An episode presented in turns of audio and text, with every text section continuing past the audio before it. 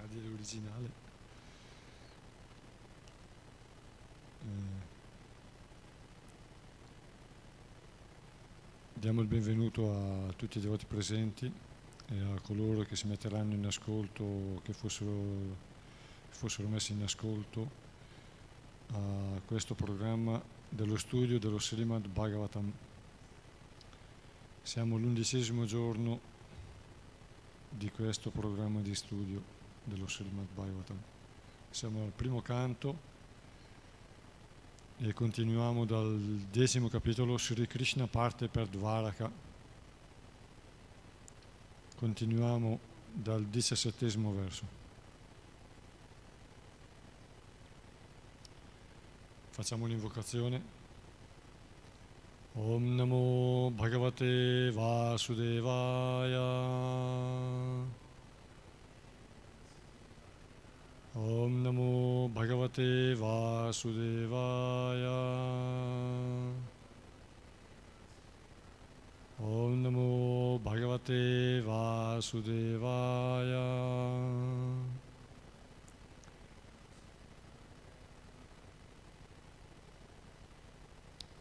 Verso diciassettesimo. Allora Arjuna, il grande guerriero, il vincitore del sonno, l'amico carissimo dell'infinitamente caro, ripara il Signore con un parasole ricamato di un pizzo di perle e dal manico di pietre preziose. Uddhava e Satyaki sventagliano il Signore con dei chamara, finemente decorati, mentre lui, il vincitore di Madhu, sul suo seggio cosparso di fiori dà ordine di partire. Qua e là si sentono i brahmani eruditi che offrono a Krishna benedizioni, che in realtà non sono né convenienti né sconvenienti, perché sono rivolte all'assoluto che ora sta giocando la parte di un essere umano. Sulle terrazze di tutte le dimore di Hastinapura, le signore e le ragazze, assorte nel ricordo delle qualità trascendentali del Signore, che è lodato con inni scelti, scambiano su di lui discorsi che sono l'ascolto più dolci degli inni vedici. Eccolo, disse una di loro, il Signore Supremo, nella sua forma originale, così come io ne serbo chiaro in me il ricordo. Lui solo esisteva prima della creazione delle tre influenze della natura materiale, prima che queste fossero manifestate, e in lui solo si riassorbono gli esseri. In lui essi sospendono la loro energia come nella notte ci si abbandona al sonno. Questo stesso Signore Supremo, nel desiderio di attribuire ancora nomi e forme agli esseri, parti integranti della sua persona, li affida con la sua propria potenza alle cure della natura materiale, quando le conferisce di nuovo un potere creatore. Eccolo ora davanti a noi questo stesso Signore Supremo, Dio, la cui forma trascendentale è vista dai grandi devoti, che si sono completamente liberati da ogni coscienza materiale, grazie alla pratica rigorosa del servizio di devozione e al perfetto controllo dei sensi e delle abitudini di vita.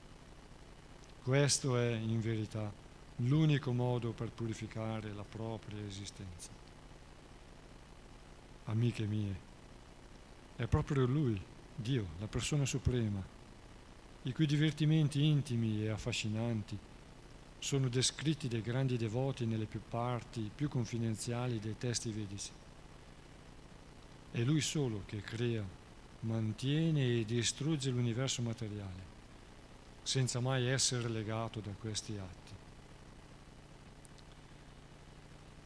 Ogni volta che il re o dirigenti cadono al livello più basso dell'esistenza materiale fino a vivere come animali, il Signore appare nella sua forma trascendentale.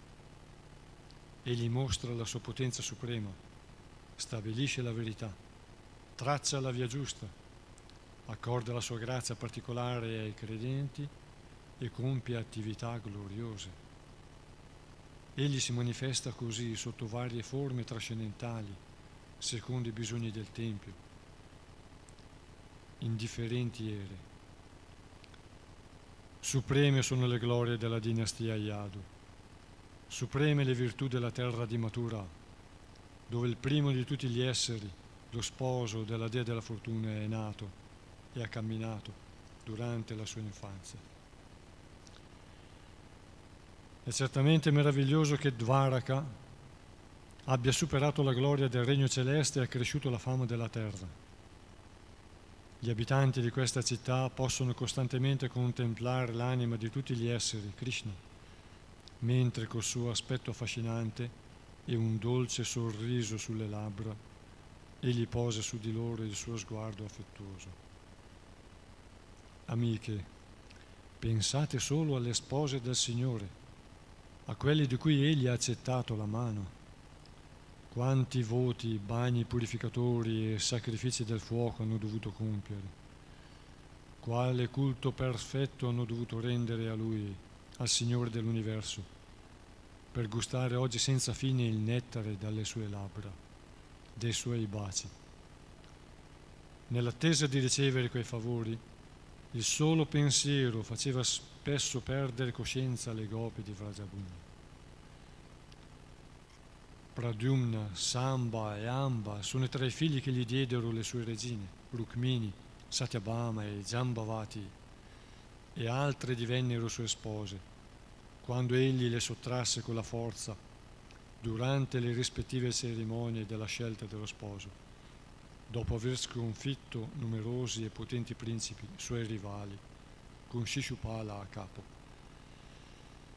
Egli uccise Bhaumasura e migliaia dei suoi seguaci, strappando dalle loro mani innumerevoli principesse.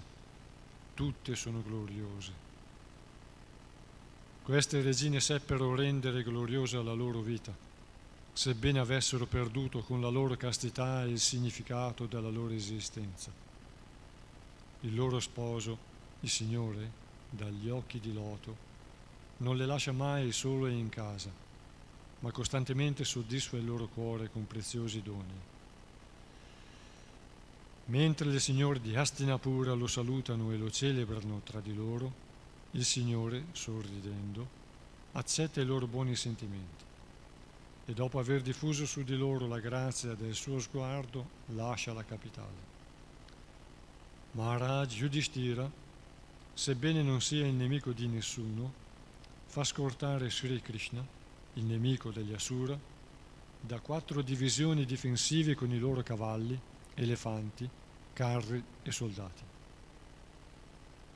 Egli non fa questo soltanto per paura di eventuali assalti, ma anche per affetto verso il Signore. Per il profondo affetto verso Krishna, per rimanere con lui fino alla sua partenza, i Pandava, membri della dinastia Kuru, lo accompagnano a lungo. Essi sentono crescere in loro il turbamento al pensiero che saranno ben presto separati da lui ma il Signore li persuade infine a ritornare a casa, mentre lui, con altri suoi cari compagni, prende la strada per Dvaraka. O Shaunaka, il Signore attraversa allora le province di Kuru Jangala, Panchala e Surasena, le terre che costeggiano il fiume Yamuna, poi i distretti di Brahmavarta, Kurukshetra, Matsya e Sarasvata, la provincia del deserto è quella in cui l'acqua è poco abbondante. Infine raggiunge le province di Sauvira e Abira e poi ad ovest la città di Dvaraka. Durante tutto il viaggio gli abitanti delle regioni attraversate accolgono il Signore, lo adorano e gli offrono vari doni. Ogni giorno, dopo il tramonto, egli si ferma per compiere i riti della sera. Così terminano gli insegnamenti di Bhaktivedanta sul decimo capitolo del primo canto del Srimad Bhagavatam intitolato Sri Krishna parte per Dvaraka. E ora torniamo alla lettura dei commenti partendo dal diciassettesimo verso. Spiegazione di Srila Prabhupada.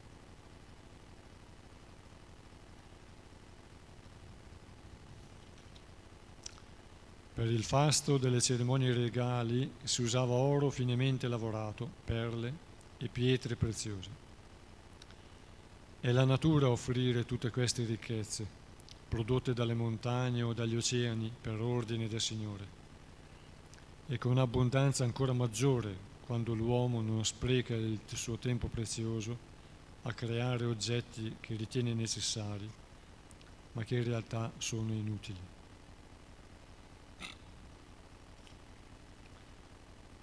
Verso diciannovesimo.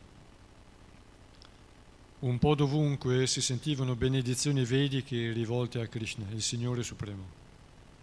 Da un lato queste benedizioni convenivano alla circostanza, perché il Signore giocava il ruolo di un semplice essere umano cugino di Maharaj Yudhishthira, ma dall'altro erano fuori luogo perché il Signore è l'assoluto, che non ha in realtà alcun parente in questo mondo. Egli è Nirguna, cioè senza alcun attributo materiale, ma con tutti gli attributi spirituali. Nel mondo trascendentale non esiste dualità come nell'universo materiale e relativo, dove ogni cosa si oppone a un'altra. Un esempio chiarirà questo punto. Talvolta Sri Krishna è descritto come ladro. Infatti egli è famoso tra i suoi puri devoti come Makanchor, il ladruncolo di burro, per aver avuto l'abitudine nella sua infanzia di andare a rubare il burro nelle case dei vicini a Vrindavana. Da allora Krishna è celebrato come colui che ruba il burro ed è adorato come tale mentre nell'universo materiale il ladro deve subire una punizione e non è mai lodato per i suoi furti. Poiché egli è Dio, l'essere assoluto, tutto ciò che entra in rapporto con lui diventa cosa giusta, unificando tutte le contraddizioni.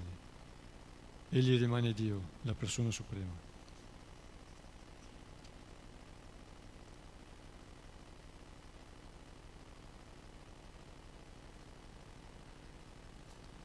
Verso ventesimo spiegazione di Sri Quelle donne, quelle donne assorte nel ricordo del Signore e dei Suoi atti avevano elevato la loro coscienza al piano della saggezza vedica per la grazia del Signore.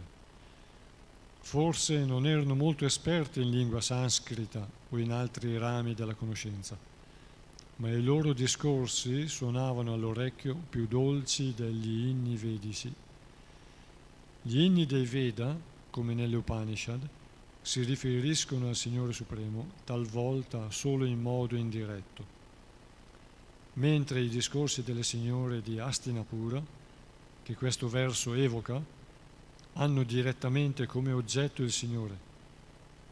Quanto più dolci al cuore dovevano dunque essere quelle parole, che sembravano assumere un valore più grande di tutte le benedizioni dei brahmani eruditi spiegazione del ventunesimo verso. La manifestazione cosmica è dissolta in due modi. Una distruzione avviene ogni 4 miliardi e 320 milioni di anni solari, nel momento in cui Brahma, reggente dell'universo, prende il suo riposo notturno. L'altra, in cui l'universo intero è distrutto ha luogo alla fine della vita di Brahma, che dura 100 dei suoi anni, cioè 311.000 e 40, 311 bilioni, 40 miliardi di anni solari, cioè 4 miliardi e 320 milioni per due, un giorno e una notte, per 30 giorni, un mese, per 12 mesi, un anno e per 100 anni della sua vita. Nel corso di questi due annientamenti l'energia materiale designata col nome di Mahat Tattva e l'energia marginale, il Jiva Tattva, si riassorbono nel corpo del Signore Supremo. Gli esseri viventi, Jiva Tattva, rimangono allora come addormentati finché l'universo materiale è nuovamente creato. Così avviene la creazione, il mantenimento e la distruzione del mondo materiale. Così la Brahma Samhita descrive Mahavishnu, l'emanazione plenaria del Signore Sri Krishna. Adoro Govinda, il Signore originale, di cui Mahavishnu è un'emanazione plenaria. Tutti i Brahma che governano i vari universi vivono solo per il periodo di una delle due espirazioni, dopo che questi universi sono emanati dai pori del suo corpo trascendentale. Brahma Samhita 5.58. Govinda, Sri Krishna, è dunque l'origine anche di Mahavishnu. Le signore che fanno rivivere qui questa verità vedica l'hanno certamente sentita da fonti autorizzate. Ascoltare da fonti autorizzate è l'unico modo per ottenere la conoscenza definitiva sulle questioni spirituali. Non c'è alternativa. Gli esseri viventi si riassorbono automaticamente nel corpo di Mahavishnu alla fine dei cento anni della vita di Brahma. Riassorbiti in lui, gli esseri individuali mantengono la loro propria identità. E non appena, per volontà del Signore, la creazione entra di nuovo nello stato manifestato, tutti gli esseri, fino allora inattivi, inattivi e come addormentati, sono liberi di riprendere le loro svariate attività secondo le condizioni della loro esistenza passata. Questo è ciò che si chiama il subtotitanaya, o il principio del risveglio dopo il sonno e la ripresa delle proprie attività. Subta uttita, quando ci si alza da sonno. E Abbiamo parlato mm, qualche capitolo addietro delle varie forme di annientamento e qui Shri Prabhupada le, le riassume un'altra volta.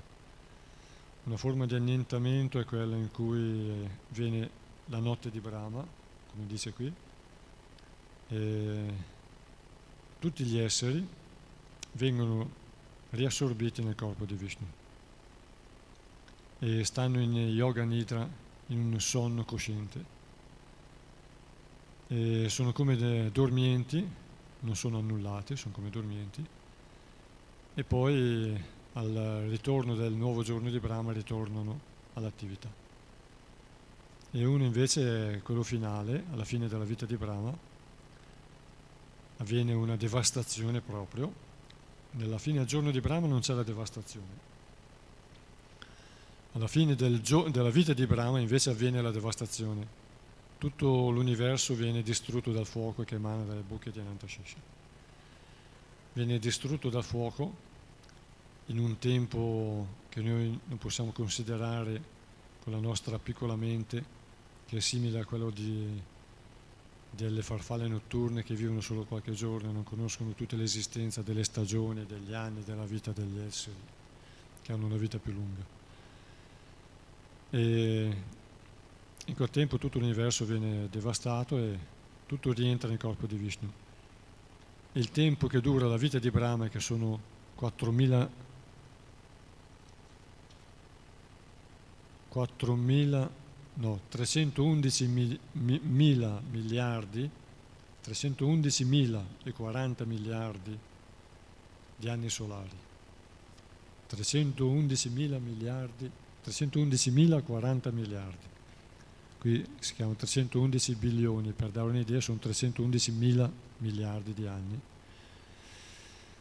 E allora in quel tempo lì, quello è il tempo che nella, nella realtà di Vishnu corrisponde a una espirazione. Quando Vishnu, estraiato nel Mahatattva, espira, in quel lasso di tempo viene emanata tutto, tutta la creazione materiale, tutti gli universi che si depositano sull'oceano Karna. E in quel breve periodo per Vishnu, che è la vita di, lunghissima vita dell'universo, eh, avviene la creazione. Quando lui inspira, tutto quanto rientra nel suo corpo. fino alla successiva espirazione. Perché il tempo nella creazione materiale ha un effetto e è relativo. Come dirà il terzo canto dello Srimad Bhagavatam, sono diverse le percezioni del tempo e le manifestazioni del tempo nell'universo e nelle varie specie di vita.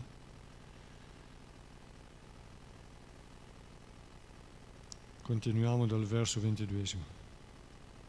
Spiegazione. Le anime individuali che fanno parte integrante del Signore Supremo si dividono in due categorie, Nitya Mukta e Nitya Baddha.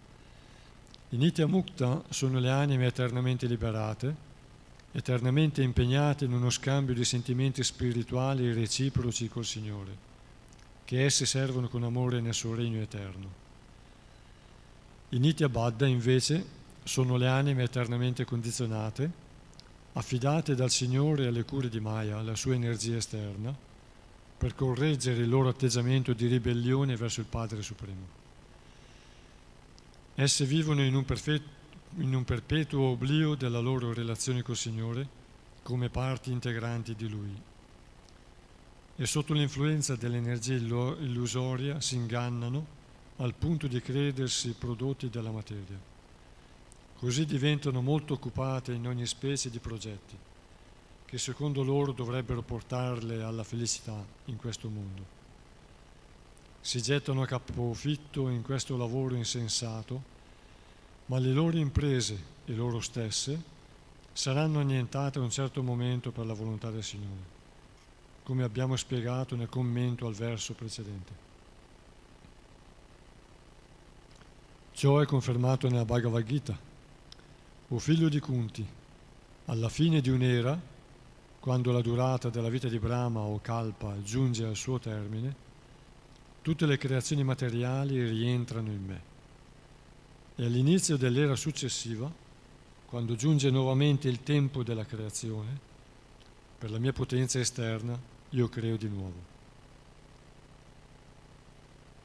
Il termine Bhuya nel verso significa in modo ripetuto, cioè l'opera di creazione, mantenimento e distruzione si succede in un ciclo senza fine.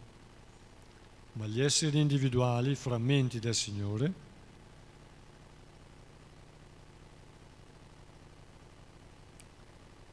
che hanno dimenticato la loro dolce relazione con Lui, si vedono offrire ripetutamente l'opportunità di sfuggire alla morsa dell'energia esterna.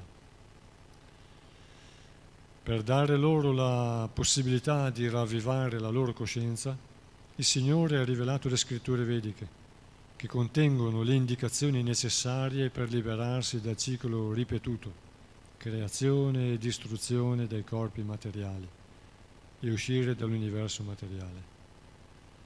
In realtà gli esseri individuali, scintille spirituali, non possiedono nomi né forme materiali, ma quando sono presi dal desiderio di dominare l'energia materiale, ricevono la capacità di gustare il piacere illusorio che procura questo dominio ingannevole e insieme ricevono l'opportunità di comprendere la loro vera posizione alla luce delle scritture rivelate.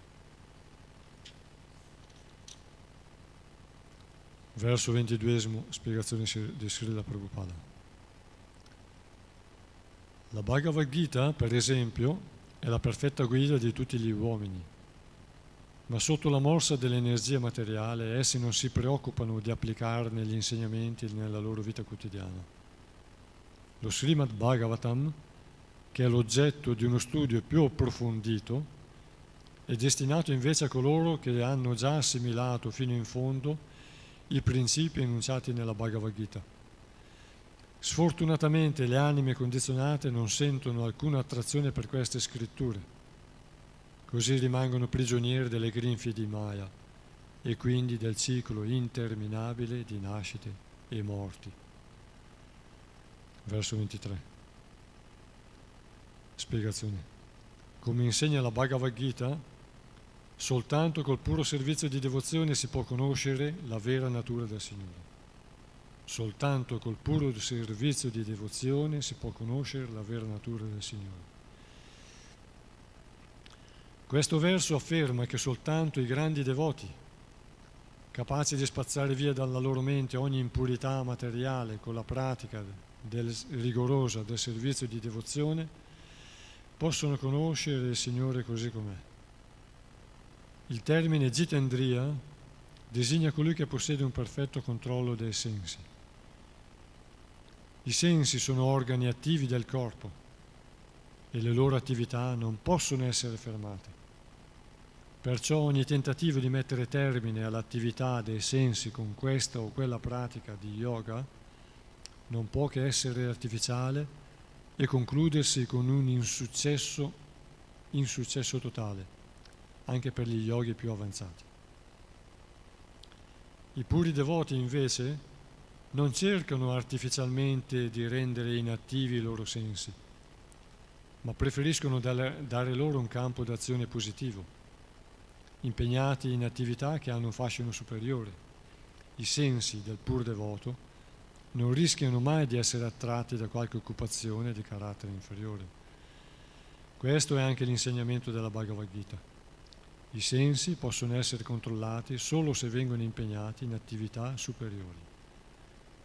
Il servizio di devozione offre l'occasione di compiere queste attività che purificano i sensi.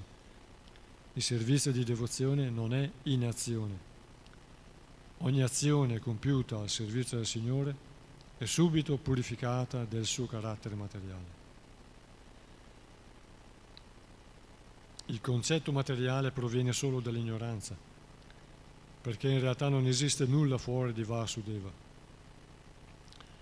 Questa visione si sviluppa gradualmente nel cuore del saggio erudito dopo un esercizio prolungato degli organi di percezione, secondo un metodo che trova la sua conclusione nel realizzare e nell'accettare Vasudeva come il tutto.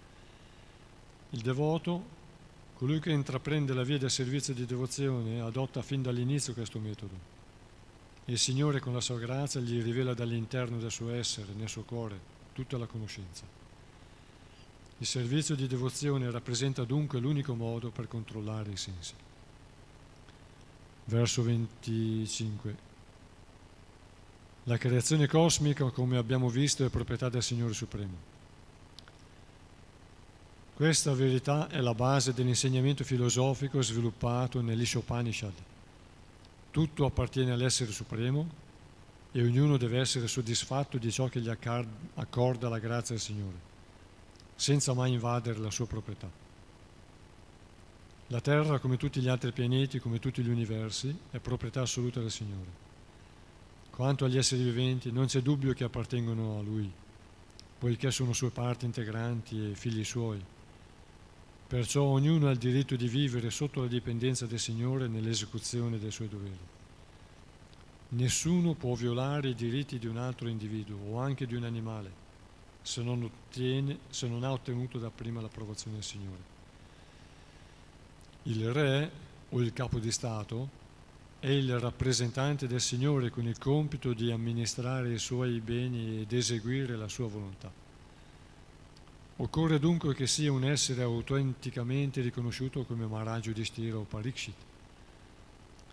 Tali sovrani hanno l'intera responsabilità dell'amministrazione del mondo, compito per cui, essi, per cui essi sono stati educati da autorità in materia.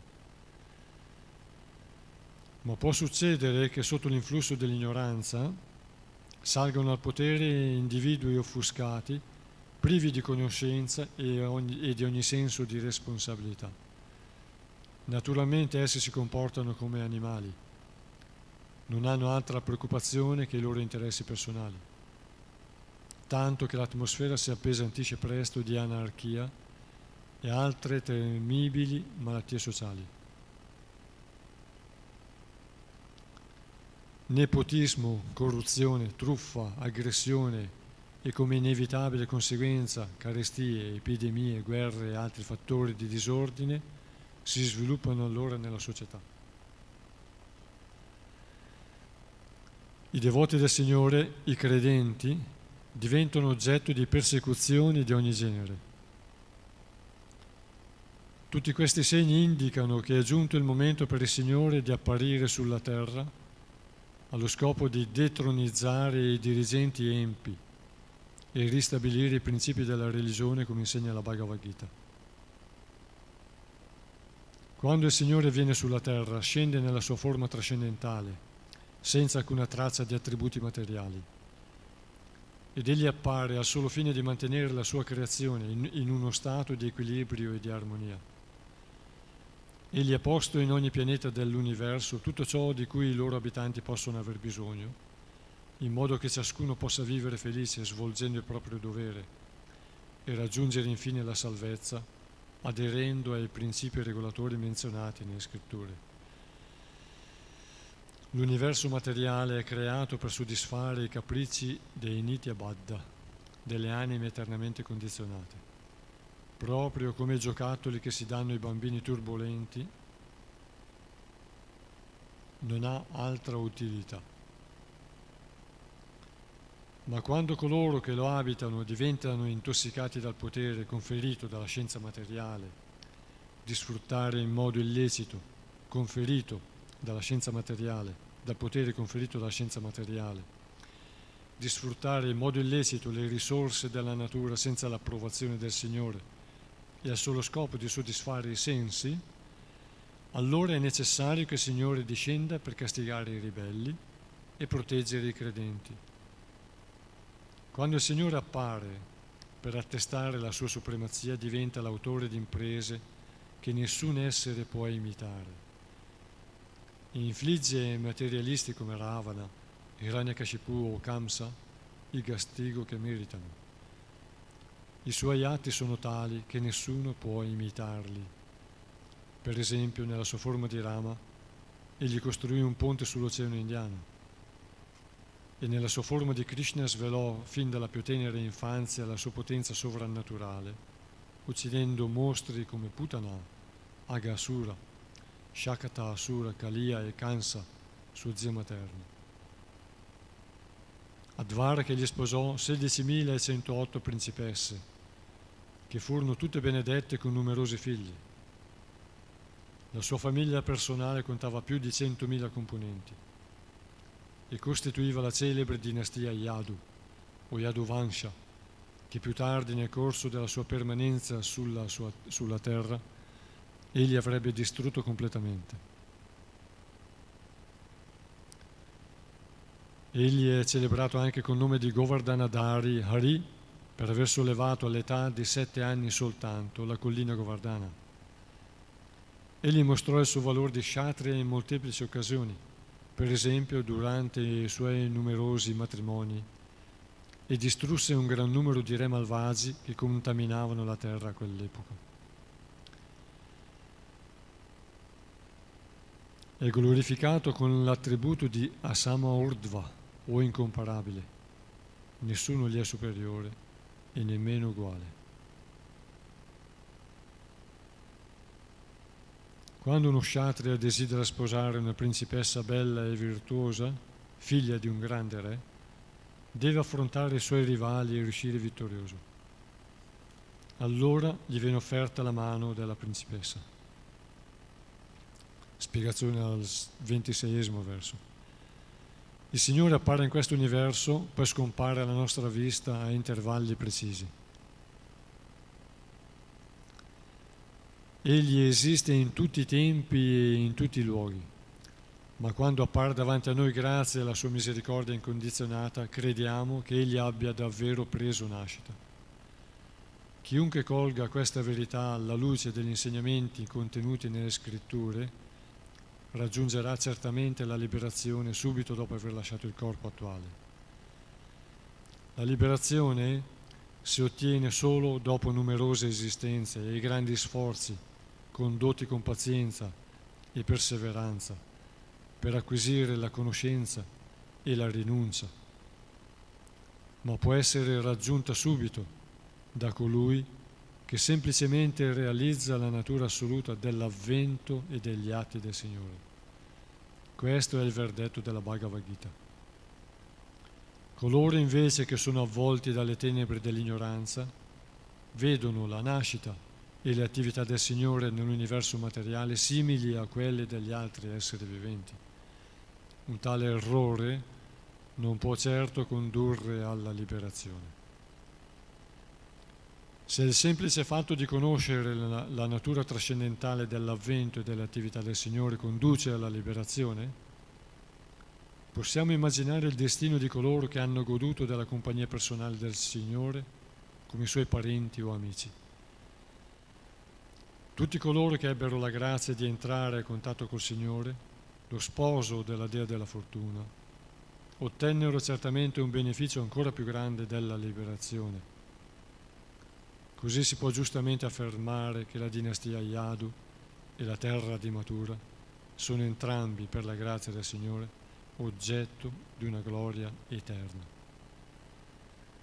Verso 27. Ogni uomo sulla terra desidera ardentemente raggiungere i pianeti celesti per aver sentito dire che la vita là è infinite volte migliore che qua giù. Sembra dunque che i pianeti celesti godano di una fama maggiore della terra.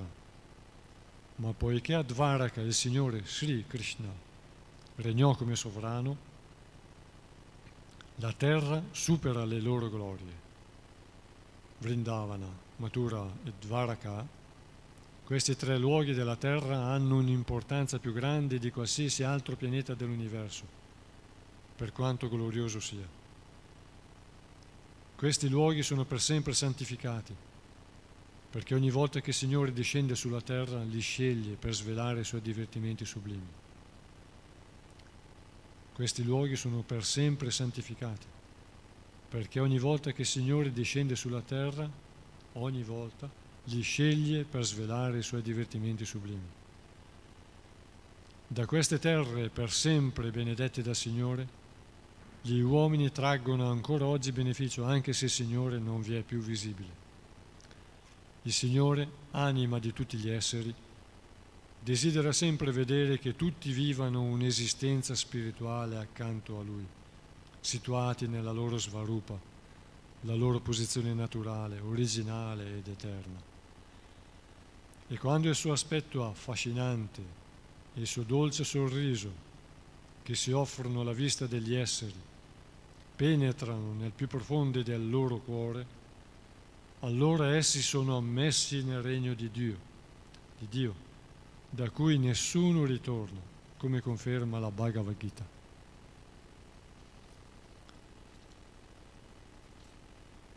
Senza dubbio i pianeti celesti sono celebrati per tutto ciò che offrono per facilitare il godimento materiale. Ma la Bhagavad Gita ci mette in guardia perché saremo costretti a tornare su questo pianeta terrestre appena i nostri meriti si saranno esauriti.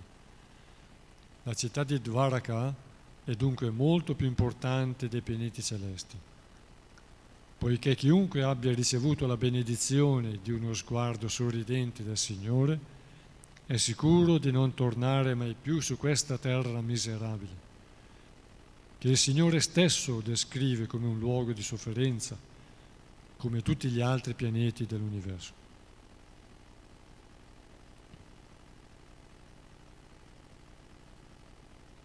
Commenti? Il Signore stesso descrive come luogo di sofferenza, però sappiamo anche che, come dice la Ishopanishad,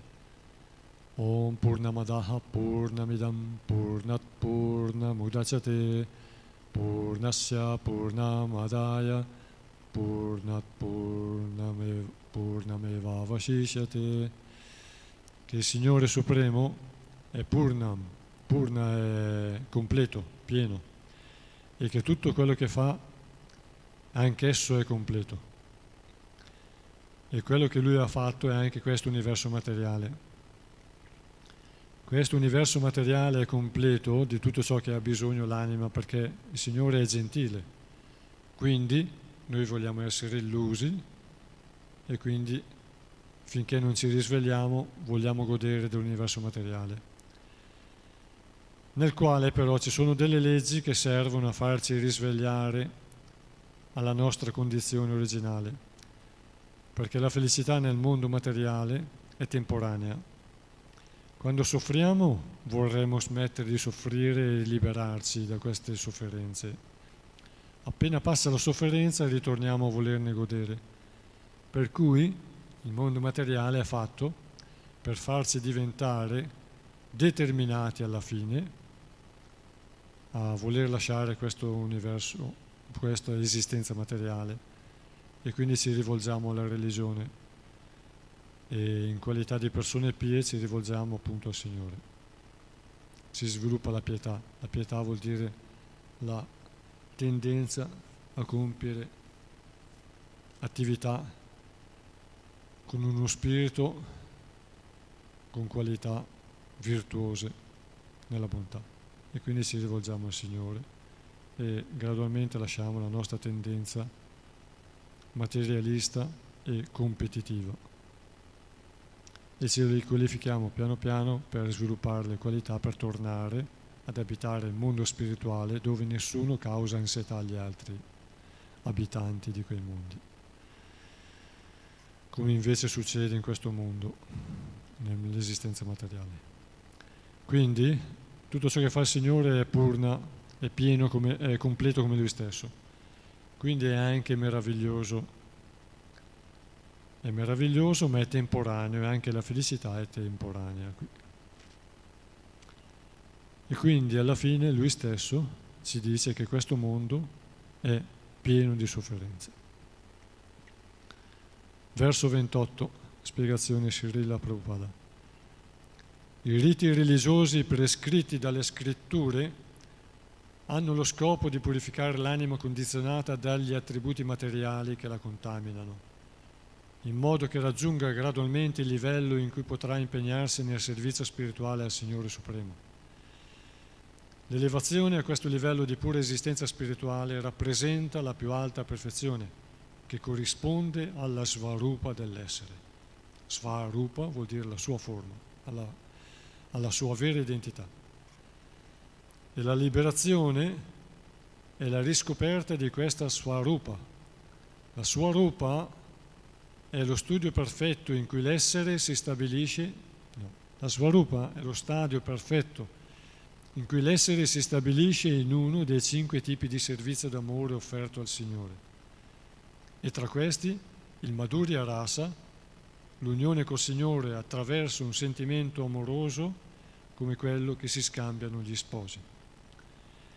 Il Signore che conosce sempre in sé la perfezione non ha alcun desiderio personale da, di, da soddisfare, ma per rispondere all'amore intenso del suo devoto, egli accetterà di giocare accanto a lui il ruolo di maestro, di amico, di figlio, di sposo o di amante.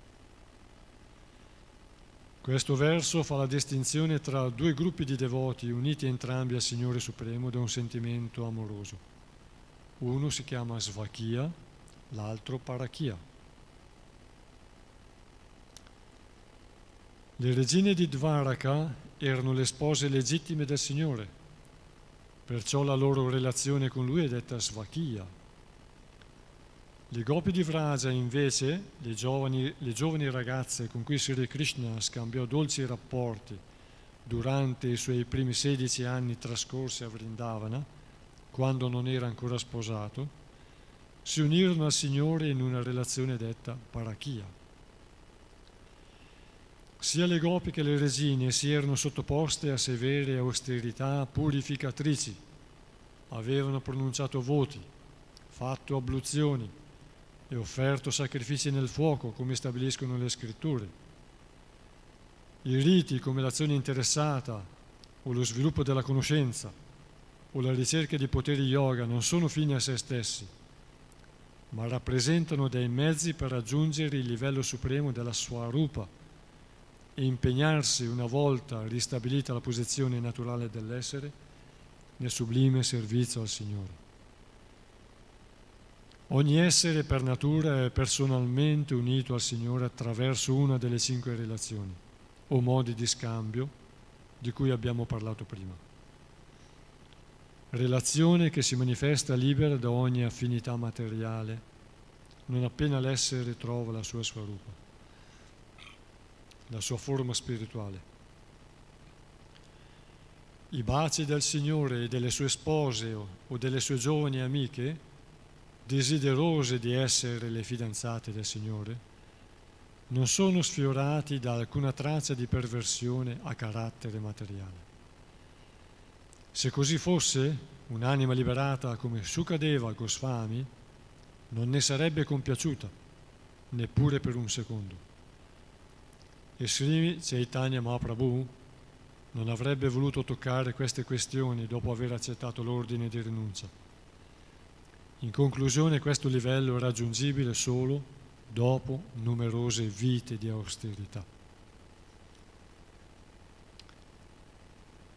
C'è una nota che, che elenca quali sono i cinque tipi di relazioni che si hanno col Signore. Il Shanta Rasa o relazione neutra, il Dasya Rasa o relazione che unisce il servitore al maestro, il Sakya Rasa o relazione d'amicizia, il Vatsalya Rasa o relazione parentale e il Madhurya Rasa o relazione amorosa.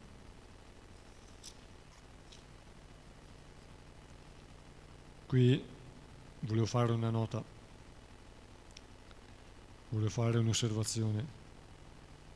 Molte volte si sono sentiti, specialmente nel passato, negli anni scorsi, fare delle piccole critiche a Srila Prabhupada da coloro che seguivano vari rami della nostra stessa discendenza di maestri fino a Srila Bhattisiddhanta. E alcuni che non conoscono Srila Prabhupada veramente hanno pensato di trovare qualcosa di più in altre linee e ho sentito personalmente delle piccole critiche su questo fatto, che Sri Prabhupada parla solo di Madhurya Rasa, invece molte volte ho trovato nello Srimad Bhagavatam e nella Chaitanya Charitamrita queste informazioni anche, di cui anche Sri Prabhupada ne è cosciente, consapevole. Qui si parla di Svakiya Rasa, oltre Madhurya Rasa divisa in Svakiya Rasa e Parakiya Rasa. E questi devoti appunto parlavano della Parakiya Rasa come se fosse una scoperta nuova al di fuori degli insegnamenti di Sri Prabhupada. Parakya rasa è la relazione più elevata che si può avere col Signore, che è quella di fidanzato, fidanzata, perché il Signore è il supremo essere attraente e l'anima che sviluppa con Lui una natura o che ha nella sua costituzione di essere in una relazione amorosa col Signore, può avere in sé queste caratteristiche di amore che noi vediamo nel mondo materiale tra fidanzati, che è sempre festoso, particolare, pieno di attese e speciale. E questa relazione l'avevano le pastorelle di Vrindavana durante, durante il tempo in cui Krishna ha dato il piacere della sua presenza agli abitanti di Vrindavana la comunità di pastori. E queste ragazze erano felici degli sguardi di Krishna e desideravano la relazione personale col Signore. E questa qui è spiegato da Shia Prabhupada stessa che è la relazione più che dà più piacere nel mondo spirituale. Nel mondo materiale, invece, la relazione parachia può essere causa di degradazione. Quindi non bisogna confondere i passatempi del Signore con quelli del mondo materiale, perché noi abbiamo la mente di quella degli insetti e non possiamo capire la mente degli umani, per esempio. Il mondo spirituale è molto al di là della nostra comprensione, ma è alla portata della comprensione di coloro che hanno perfettamente purificato il cuore e si sono già qualificate per entrare nel mondo spirituale, hanno sviluppato una Mahatma, una grande mente libera dalle contaminazioni materiali. Continuiamo con la spiegazione del verso ventinovesimo. Le principesse, quando erano persone di elevate qualità, figlie di potenti re, potevano scegliere il loro futuro sposo al termine di un torneo che si designa col nome di Svayamvara, cerimonia della scelta dello sposo, in cui tutti potevano combattere, animati dal desiderio di guadagnare la mano della principessa, tutti i principi valorosi entravano in lizza appena il padre lanciava l'invito generale con cui d'abitudine regolava i singoli combattimenti che si svolgevano in uno spirito cavalleresco. I combattimenti giungevano spesso fino alla morte. Queste sono le qualità dello kshatriya. Infine, al principe che aveva superato tutti gli altri, veniva offerta come ricompensa la mano della principessa per cui tanti uomini avevano accettato di perdere la vita. Ovviamente la morte non la incontravano i cavalieri combattenti quando si arrendevano, ma quando si arrendevano avevano salva la vita, però a volte non si arrendevano per competizione o perché veramente volevano quella principessa. Ma quando si arrendevano non venivano uccisi perché è una è un principio degli shatri di non infierire su, su chi si arrende.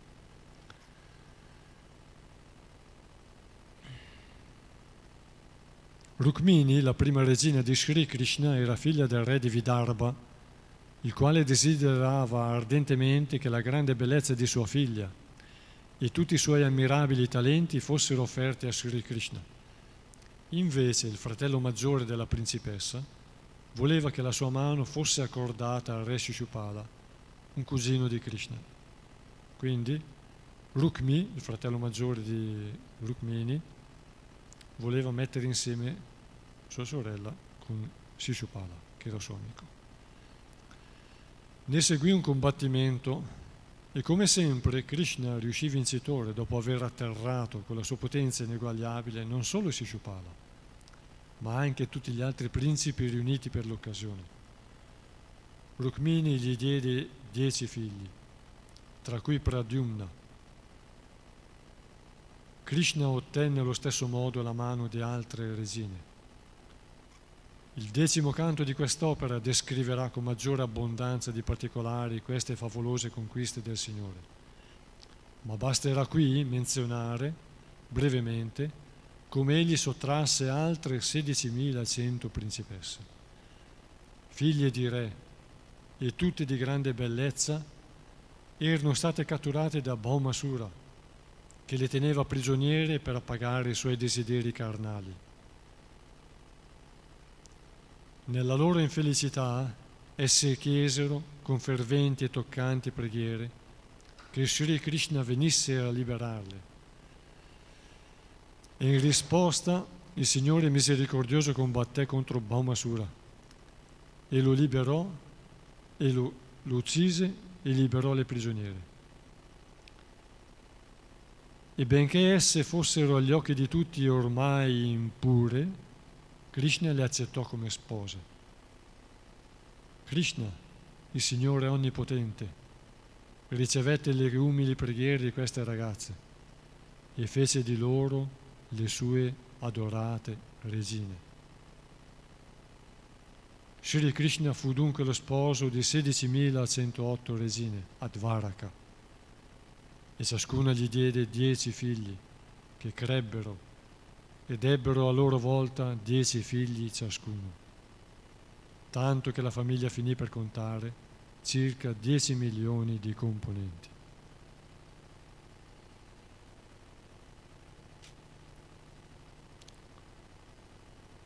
Baumasura aveva catturato 20.800 re e aveva esteso il suo dominio sugli stati confinanti.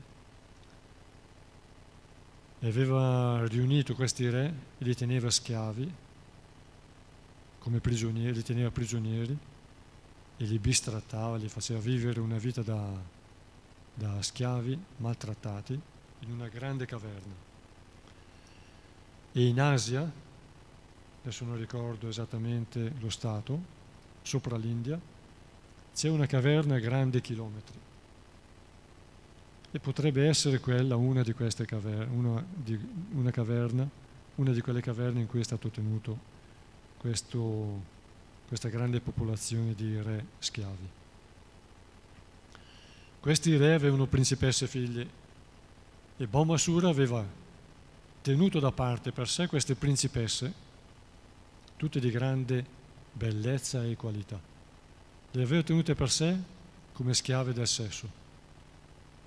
Bomasura è un demone e questo si ripete ancora oggi. Ciò nonostante Krishna a Dvaraka, nell'oceano, in un'isola enorme, con questa popolazione in cui tutti vivevano in modo felice e potente, ha voluto fare carico su di sé, perché viene per liberare i suoi devoti, ha voluto fare, prendersi l'incarico di liberare questi esseri che vivevano in una condizione miserevole e queste stesse donne. Quindi, nella cultura vedica, quando una donna veniva violata in questo modo, perdeva ma anche nella nostra eh, civiltà, la nostra società, diciamo. Fino a qualche decina di anni fa anche in Italia si considerava che una donna che veniva violentata o perdeva la virginità perdeva di attrattiva per gli, spo- per i, i eventuali, per i pretendenti. Invece Krishna ha, ha, andato fino là nel regno di Baumasura, ha affrontato le sue armi invincibili, da solo l'ha vinto, ha sconfitto il suo esercito, l'ha ucciso, ha liberato il mondo da quella, da quella spina nel fianco, ha liberato tutti i re e ristabiliti nel, nel re, nei loro regni. Infatti erano macilenti, con i vestiti strappati, consunti, non avevano più la forza da, da reagire quali kshatriya, erano come in campo di concentramento. E queste giovani donne le ha accettate come spose, ha dato ad ognuna di loro una vita meravigliosa, ha dato ad ognuna di loro dieci figli e, e le ha fatte diventare e ha dato loro il successo della vita le ha fatte spose di se stesso, la persona suprema, il più affascinante. Questa è la misericordia del Signore. Lui viene per liberare i suoi devoti e annientare i miscredenti. Verso 31. I devoti del Signore, spiegazione, i devoti del Signore sono anime purificate Appena un devoto si abbandona con sincerità ai piedi di loto del Signore, viene accolto da Lui ed è subito libero da ogni contaminazione materiale. Tale devoto trascende le tre influenze della natura materiale. Le donne, i Vaishya e i Sudra, non possiedono di solito un'intelligenza molto sviluppata ed è difficile per loro comprendere la scienza di Dio o impegnarsi nel servizio di devozione al Signore. Le loro tendenze sono orientate soprattutto verso il materialismo. Più bassi ancora sono i Kirata, Una, Andra, Pulinda, Pulkasha, Abira, Kanka, Yavana, Kasa, eccetera. Ma tutti possono essere liberati col metodo appropriato del servizio di devozione al Signore allora scomparirà ogni designazione riguardante la loro condizione inferiore e come anime pure essi potranno entrare nel regno di Dio. Le giovani prigioniere rese impure da Baumasura pregarono con sincerità il Signore, Sri Krishna, che venisse in loro soccorso e questa sincerità devozionale le liberò subito da ogni contaminazione.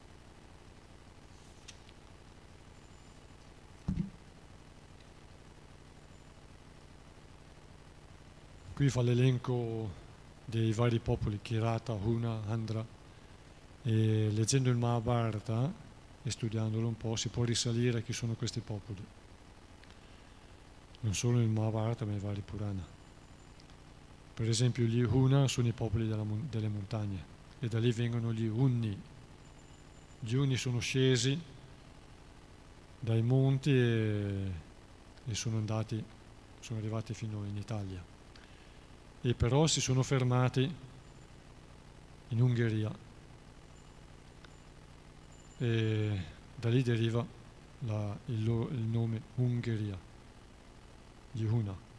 Infatti la, la storia insegna che i Magiari di, avevano caratteristiche somatiche orientali.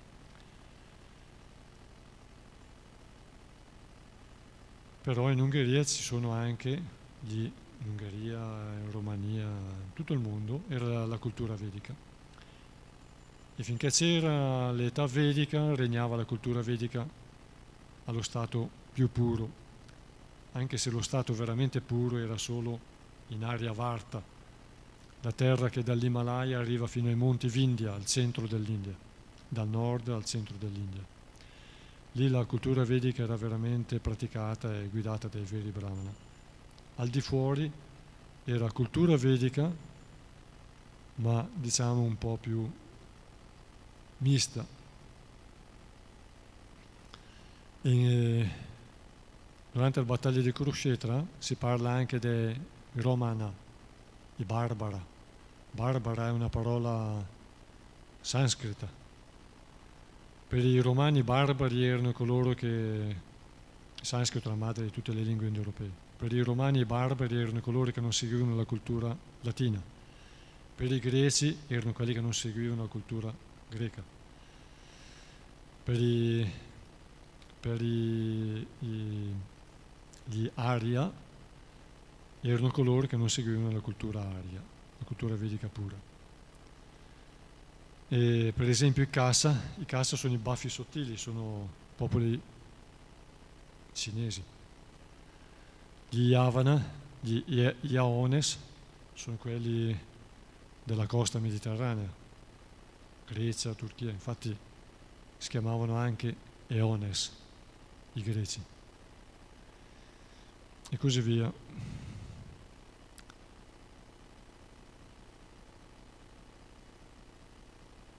Ah, nel, stavo dicendo, nel Mahabharata si parla di Romana. Quando l'imperatore Adriano è andato a conquistare la Dacia, la terra che attualmente è la Romania e l'Ungheria, c'erano popoli molto valorosi e c'era un re che si chiamava, eh, i romani lo chiamavano Decebalo, lui si chiamava Dasabala. Dasabala in sanscrito vuol dire la forza di dieci. Infatti i rumeni hanno conservato la loro spada. Un mio amico rumeno lavora con me mi ha detto che pesa 42 kg solo la spada. Io non so se lui ha sbagliato a leggere, ma mi ha detto 42 kg, il mio collega di lavoro. E anche lui è appassionato di bodybuilding.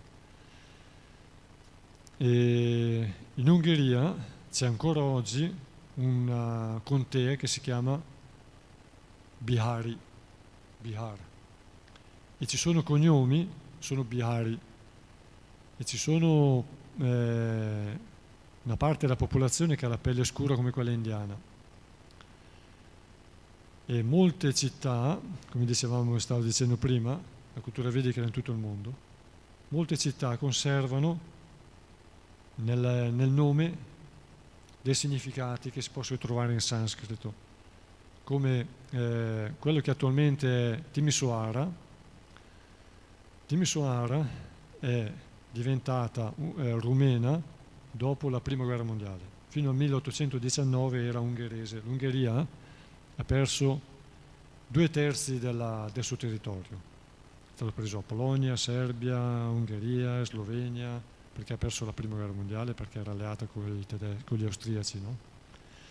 faceva parte del regno austro-ungarico. Prima di diventare rumena, Timisoara si chiamava Tameshvar. Tameshvar è, è il segno della cultura vedica, perché Tameshwar è Shiva. Gli Kshatriya, specialmente nella, nei tempi di Kali Yuga, fino ai nostri tempi, prima dell'invasione musulmana in India ottomana, adoravano e diffondevano soprattutto l'adorazione al Signore Shiva, perché Shiva è un grande distruttore dei nemici.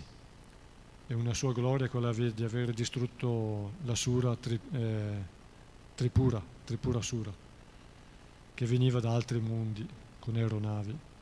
E lui da solo è riuscito a sconfiggere questo, questa Sura, questa aeronave abitata come una grande città molto vasta che cercava di occupare il pianeta Terra e succede spesso continuamente le lotte tra gli abitanti ai mondi inferiori con gli abitanti ai mondi superiori quella che viene detta la lotta tra il bene e il male e si può aggiungere che ai tempi dell'età d'oro i demoni abitano solo sugli altri pianeti, pianeti inferiori. In Satya Yuga, nell'età d'argento, abitano in questo mondo, arrivano a conquistare parti di questo mondo e abitano sulle isole. In, eh, nella terza era, Satya, Vapara, in Treta Yuga, abitano nei continenti e nascono nelle famiglie, contaminano le famiglie reali.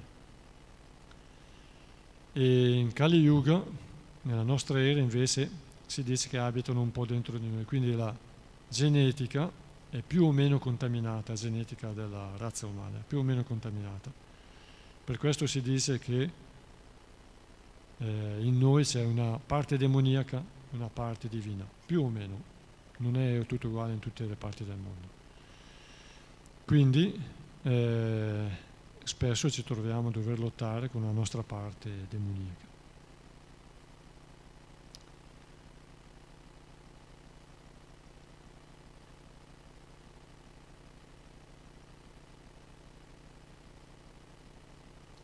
E eh, Tameshwar, Tameshwar significa la, eh, il signore del Tama, Tamaguna Shiva. E anche l'Arabia era governata, prima dell'arrivo Mome, della nascita di Maometto, era governata dal re Hindu, specialmente nella parte sud, per quello che l'Islam ha delle influenze vicino alla nostra cultura, alla cultura vedica. Quindi questo è un carattere che può generare degli scambi favorevoli, conoscendo bene le culture vicendevoli.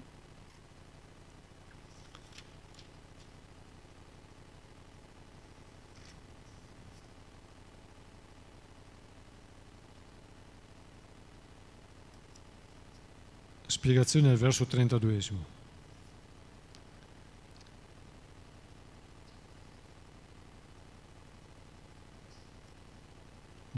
Tre, dei versi 34 e 35. Le province attraverso, che attraversò il Signore sono conosciute oggi con, nome, con nomi differenti, ma l'itinerario indicato lascia capire che egli attraversò la regione di Delhi, il Punjab, il Rajasthan, il Madhya Pradesh, il Saurashtra e il Gujarat per raggiungere infine il suo luogo di residenza, Dvaraka. Questa analogia non ha alcun interesse in sé, ma si noterà che il deserto del Rajasthan e le province dalle scarse risorse d'acqua come il Madhya Pradesh esistevano già 5.000 anni fa.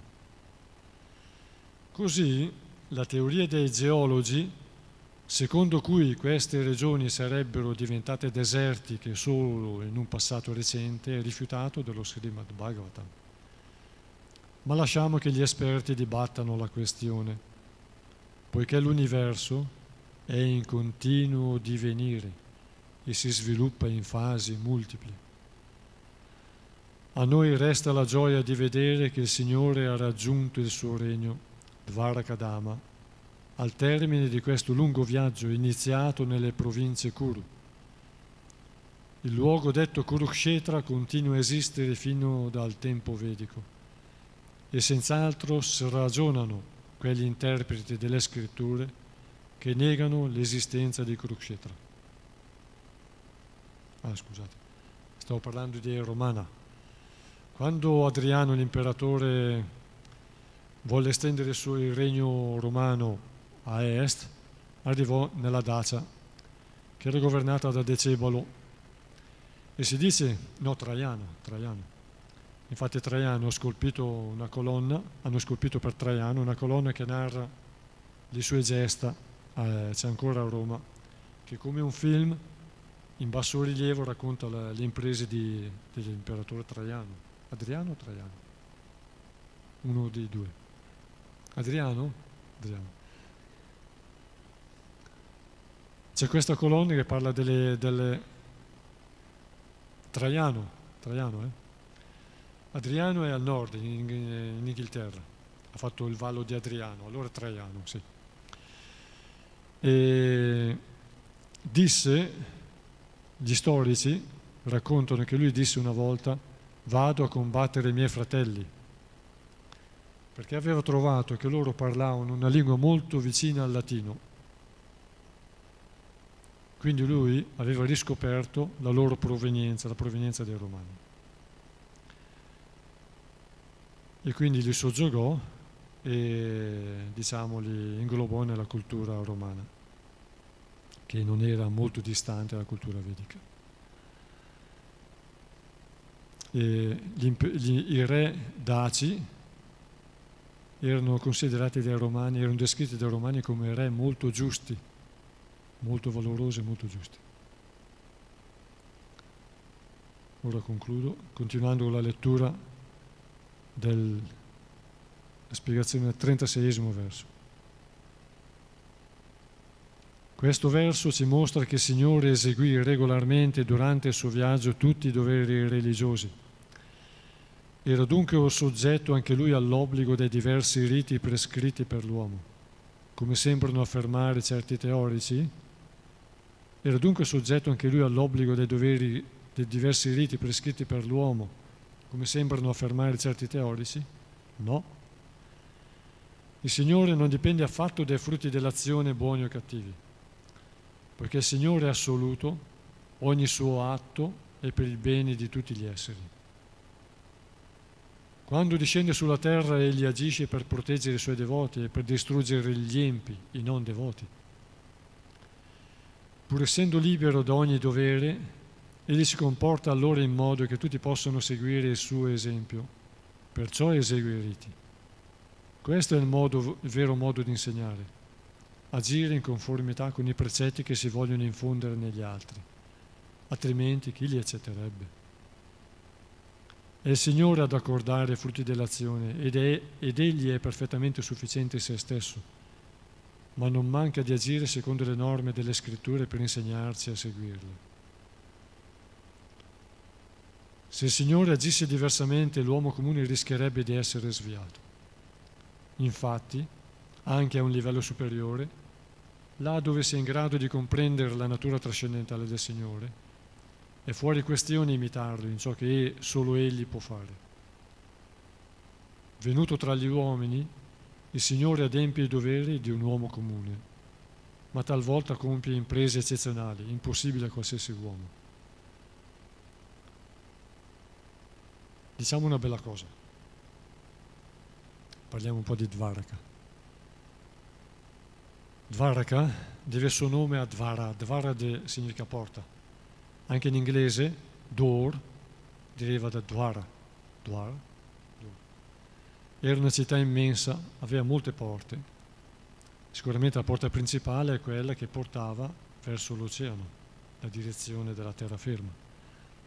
Perché gli Yadu, gli abitanti di Dvaraka, per andare sulla terraferma, è menzionato nel Bhagavatam, abbiamo già letto, usavano i vascelli No, è scritto nel, nell'undi, nel, nell'undicesimo e nel dodicesimo canto. L'ho, trovato, l'ho ritrovato lì. Poi può darsi che si trova anche in altre parti, specialmente nelle spiegazioni Sipropale. Era una città molto bella, lo leggeremo nel prossimo capitolo, ricca di porte. Ovviamente la porta principale attraverso cui entra il Signore è quella che è diretta verso la terraferma. Era una città molto vasta e si menziona nel, decimo canto, nel, nel decimo canto, che aveva un perimetro di 52 km, non perimetro, un diametro di 52 km. Quindi è anche facile capire che aveva milioni di abitanti. Se solo la famiglia di Krishna, tra figli e nipoti, arrivava ad avere più di un milione di, di appartenenti, di parenti, si può accettare che ovviamente con la, tutta la dinastia Yadu erano vari milioni. Una città di 52 km di diametro, che è quasi, che è diciamo la metà che c'è tra l'Appennino e le Alpi, nella pianura padana. Una città molto vasta. E non aveva le mura a strapiombo sull'oceano dappertutto, perché non era tutta isola fortificata ma c'erano anche montagne, campagna, foreste, era uno stato.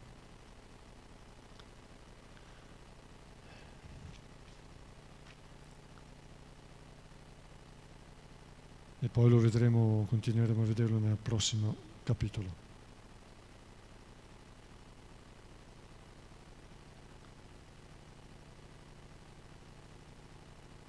Venuto tra gli uomini, il Signore adempie i doveri di un uomo comune, ma talvolta compie prese eccezionali impossibili a qualsiasi uomo.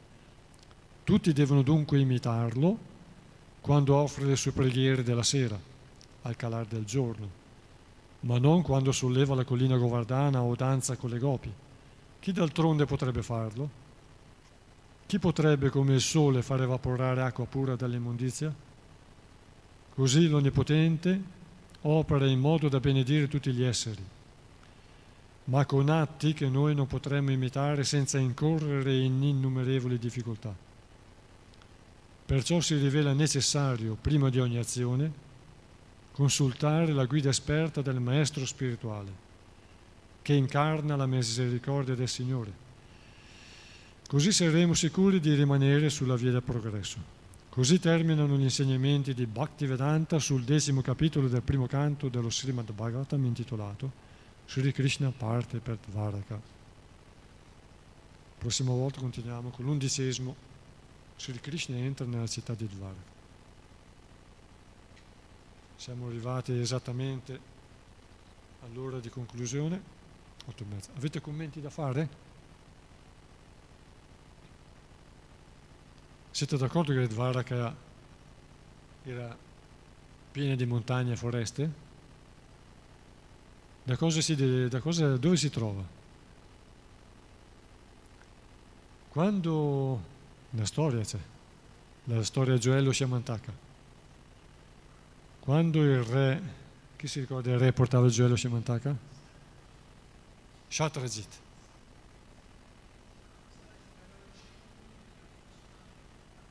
Dal Dio del Sole, Shatrajit. Però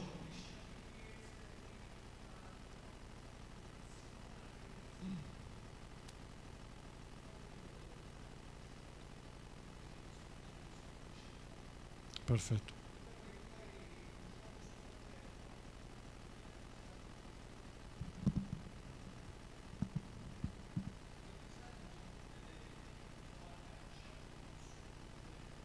Quindi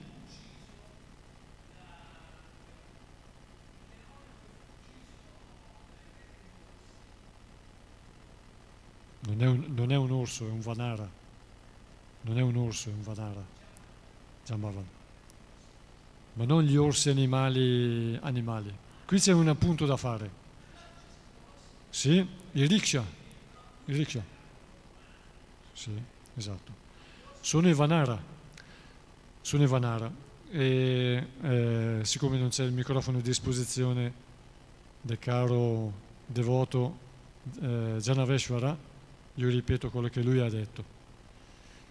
Si può capire che si, può, si trova eh, citazione della grandezza di Dvaraka nella storia del gioiello Shamantaka.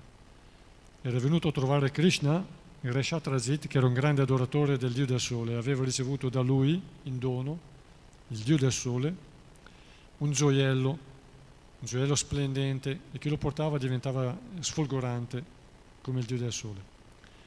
E Re Shatrazit era un grande adoratore del dio del sole e adorava anche questo gioiello che, gio- che ogni giorno produceva 20 kg di oro. Questo gioiello produceva 20 kg di oro. E un giorno il fratello del re Shatrajit, che faceva parte della corte che aveva accompagnato il re Shatrajit, era andato a caccia, quindi uscendo dalla città era andato a caccia. Caccia vuol dire foreste, praterie, savane, boschi, grandi estensioni. E aveva incontrato un leone, il leone vuol dire grande territorio, perché ci sia il leone, quindi non c'erano solo tanti leoni. Era stato ucciso dal leone il leone aveva trovato questo ciondolo e se l'era portato via tra i denti e ci giocava.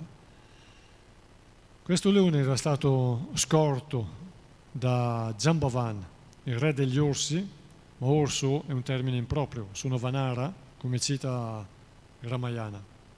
Vanara e Kimpurusha. Vana vuol dire foresta, Vanara vuol dire chi vive nella foresta. Uomini dei boschi sono quelli che noi conosciamo come Yeti e Bigfoot e in Russia li chiamano in un altro modo. Sono uomini più alti dell'uomo, hanno una forza enorme e possono strappare gli alberi.